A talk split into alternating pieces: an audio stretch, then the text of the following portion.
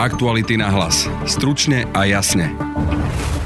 Andreja Danka parlament neodvolal, koalícia totiž neschválila program schôdze a tak poslanci ani nemohli rokovať. Andrej Danko dáva k dispozícii svoju prácu knižnici v Banskej Bystrici. Vzorok staršou prácou s rovnakým názvom a počtom strán sa však porovnať nedá, lebo tá sa stratila. Budete počuť Andreja Danka.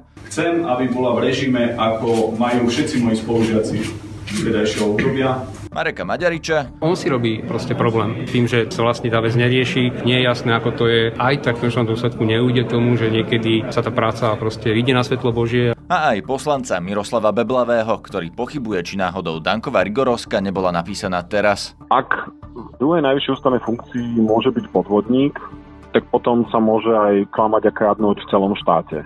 Dnes sú v Spojených štátoch voľby do kongresu. Donald Trump v nich môže prísť o čas moci, vysvetlí náš kolega Pavol Štrba. Vítajte pri počúvaní dnešného podcastu. Moje meno je Peter Hanák.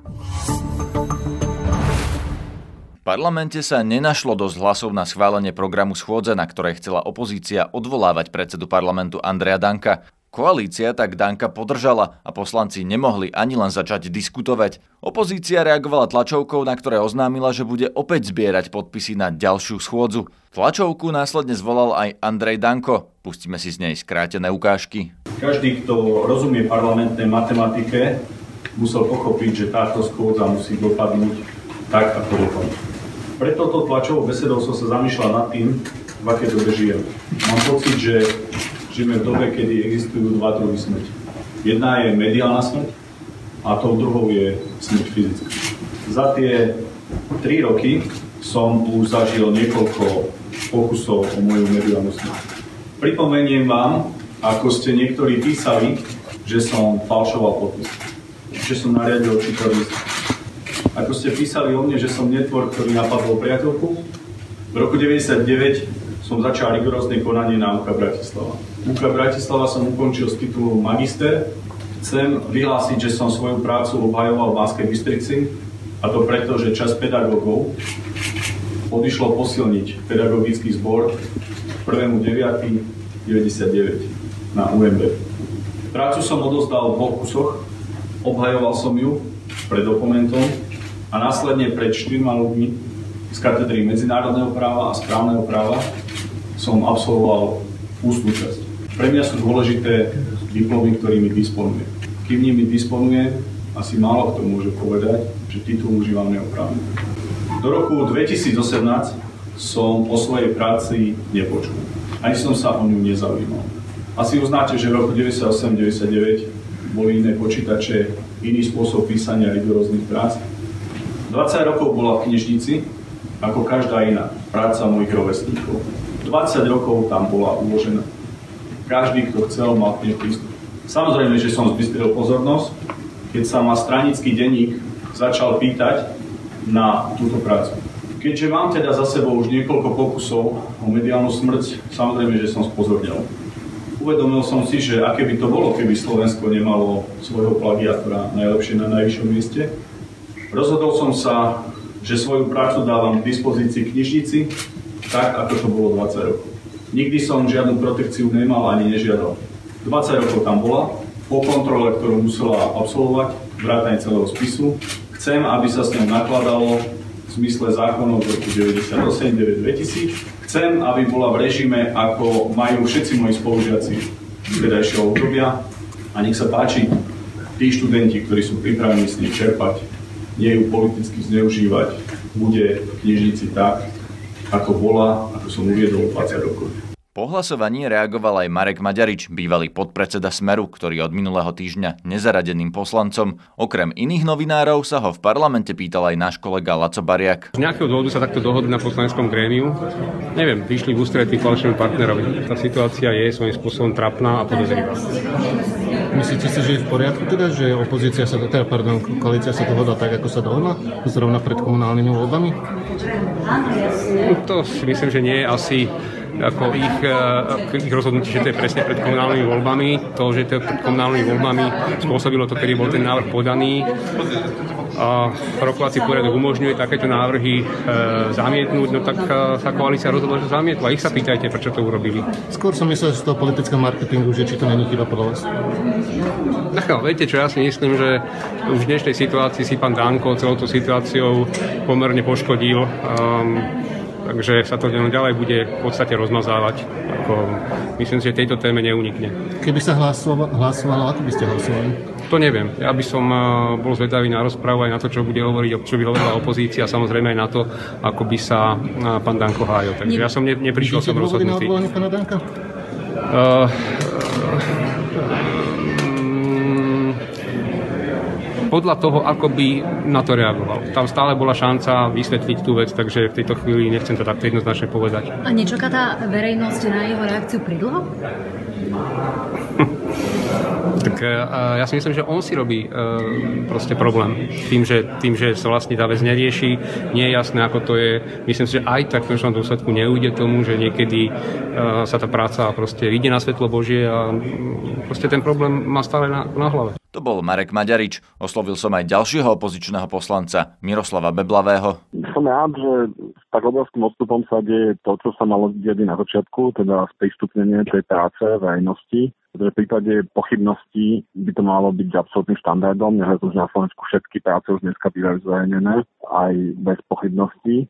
Musím povedať, že podľa mňa Andrej Danko premeškal príležitosť, pretože dnes už nikdy nebude zrejme, či je to naozaj originál práce alebo niečo, čo sa za ten mesiac intenzívne dopracovávalo, ale v každom prípade aj tú prácu skontrolovať a pozrieť sa na ňu, že či má nejaký problém. Aký problém by mohla mať podľa vás? Tak môže mať jeden problém, môže byť, že bude evidentne nová, Druhý problém môže byť, že môže ísť o plagiát. Tretí problém môže byť, že môže ísť o prácu, ktorá nesplňa základné náležitosti rôznej práce a tým pádom nikdy nemala byť obhajená. To všetko sú možnosti, ale nemali sme ani špekulovať, kým tú prácu neuvidíme. Rozumiem, ale aj keď tú prácu uvidíme, tak ako budeme vedieť, že či je to plagiat, ak vlastne tá práca, ktorá má rovnaký názov a počet strán bola napísaná rok pred Andreom Dankom, sa strátila tiež. To nebudeme mať s čím porovnať. Tak hm, predpokladám, že budú médiá po tejto druhej práci, taktiež musí byť stratená navždy. A navyše keď sa plagiaty dejú, často sa dejú mnohonásobne. To znamená, že to, že je niečo plagiat iného diela, ešte neznamená, že to celé nie je plagiat ešte tretieho diela. Takže v tejto chvíli by som nešpekuloval, treba sa k tej práci dostať, treba aj zanalizovať a treba ísť ďalej. Ak by sa ukázalo, že, že tam je nejaký problém, či už je to plagiat, alebo že tá práca nesplňa základné štandardy, alebo dokonca, že by bola napísaná teraz a nie, nie v tom roku 2000. Čo by to malo znamenať pre Andrea Danka a jeho politickú kariéru? Obsah tejto práce už nie je pre pána Danka dôležitý, pretože on právo na to byť predsa národnej rady už tým, ako sa doteraz správal. Ako sa tú prácu snažil utajovať, ako klamal, a ako ukázal, že nie je hodný druhej najvyššej ústavnej funkcie. To, na tom už obsah práce nič nezmení.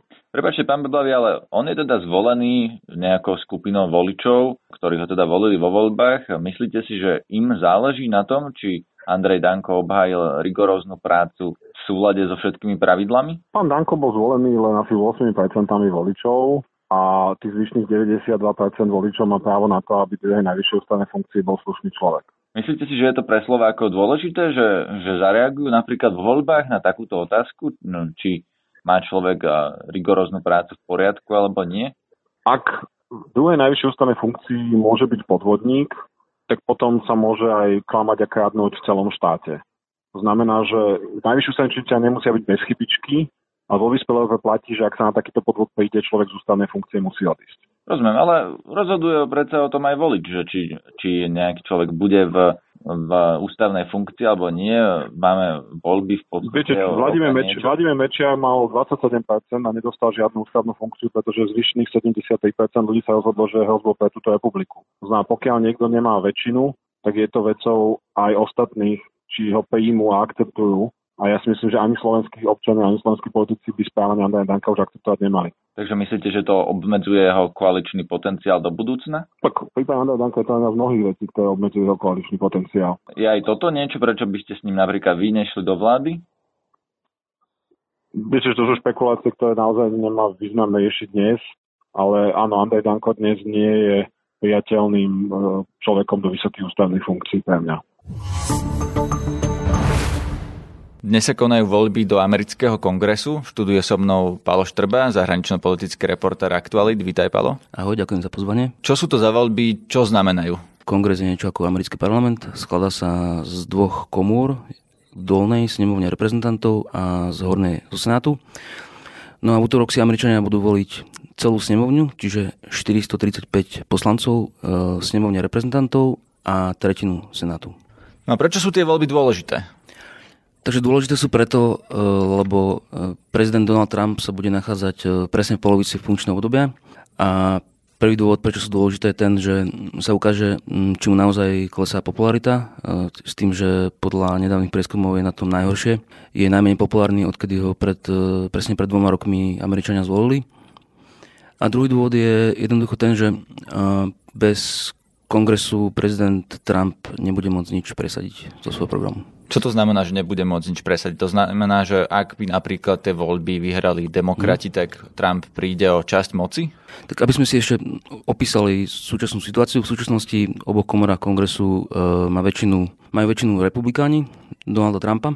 A teraz mu hrozí, že minimálne v snemovni e, sa tá situácia zmení a že väčšinu snemovní budú mať demokrati. Čo by to znamenalo? Americký prezident má síce rozsiahlejšie právomoci ako, ako ten slovenský, ale môžeme si ho predstaviť ako premiéra v podstate. Predstavme si, že slovenský premiér e, je pri moci, ale nemá väčšinu v parlamente. Čiže... No, v takom prípade by ale slovenský premiér mohol veľmi rýchlo skončiť, lebo mm-hmm. by mu mohla byť vyslovená nedôvera v parlamente, tým pádom by padla vláda. Hrozí mm-hmm. niečo takéto aj Donaldovi Trumpovi, ak teda nebude mať v podstate parlament na svojej strane? Mm-hmm. Uh, nič takému nehrozí. Uh, v Amerike to nefunguje tak, že by kongres odvolával prezidenta. Má to jednu výnimku a to sa volá, ten proces sa volá impeachment je to vlastne proces, po ktorom môže kongres odvolať amerického prezidenta a to by čiastočne Trumpovi mohlo hroziť. Vieme, že voči nemu je nejaké vyšetrovanie, kde hrozí impeachment. Mm-hmm. Čo to je? Je to reálne? Uh, nikdy doteraz v americkej histórii sa nestalo, že by že nejaký prezident bol odvolaný kongresom.